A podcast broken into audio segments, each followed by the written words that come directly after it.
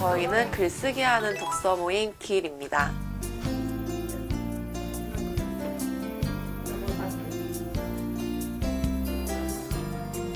원래 처음에는 그냥 제가 단순히 글쓰기를 너무 하고 싶은데 혼자서 하다 보니까 이게 잘 쓰는지도 모르겠고 어떻게 써야 될지도 모르겠어서 글쓰기를 좋아하시는 분들하고 같이 하면 조금 꾸준히 할 수 있지 않을까 하는 생각에 모집을 했고요. 애기들이 가끔 올 때가 있어서 좀 편하게 하고 싶어 갖고 가능한 집에서 하고 있습니다.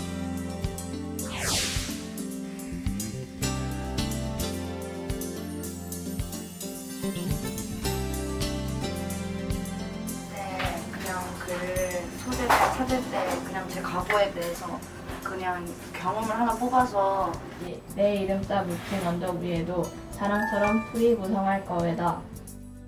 한글날 맞이해서 한글 우리말과 관련된 책이었으면 좋겠다는 생각에 어, 윤동주의 시집을 준비를 해봤고요.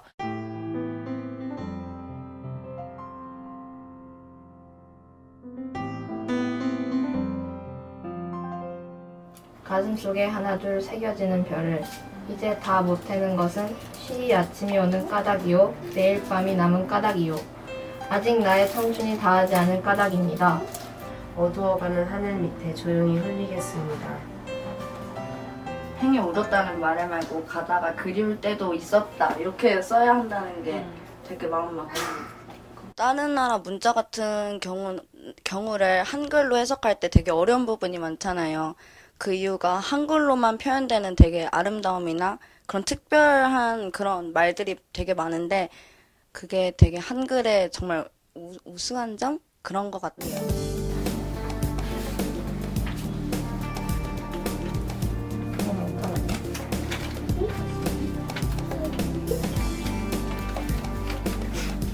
왜 눈물이 나는지 그 이유를 설명을 썼었으면 좋았을 것 같다는 생각이 들어요. 저 편지라는 시를 보고 이렇게 글 쓰게 되었는데 관계가 자연스레쳐지게 되어도 나중에 미련이 남거든요. 그래서 감정이 깊어지는 날에는 꼭 구구절절 이야기하고 싶어져요.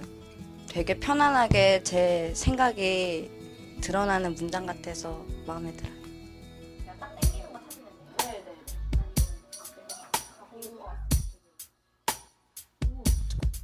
일단은 어, 친구 관계나 성격이나 그런 거에서 되게 오르락 내리락 하는 기분이나 미움받을 용기라는 책인데 용기를 가지고 글쓰기를 시작할 수 있게 된 것 같아요. 저의 마음을 좀 더 자유롭게 다른 사람의 시선을 의식하지 않고 시작할 수 있게 도와준 책인 것 같습니다. 그런 문장이 있었으면 좋았을 다른 생각들을 한 곳에서 하나의 책을 읽고 이야기를 나눌 수 있다는 게 굉장히 큰 장점이었고 내가 이래서 행복해지겠다 이런 구체적이고 나를 나를 향한 목표를 만든 것 같아서 정말 좋아요. 그냥 좀 많이 읽어줘, 엄마. 다른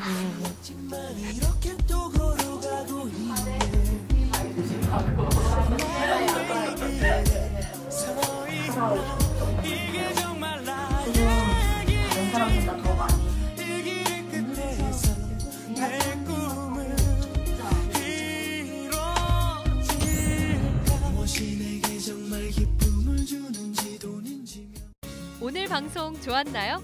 방송에 대한 응원 이렇게 표현해 주세요. 다운로드하기, 댓글 달기, 구독하기, 하트 주기. 더 좋은 방송을 위해 응원해 주세요. 다운로드하기, 댓글 달기, 구독하기, 하트 주기. 기억하셨죠?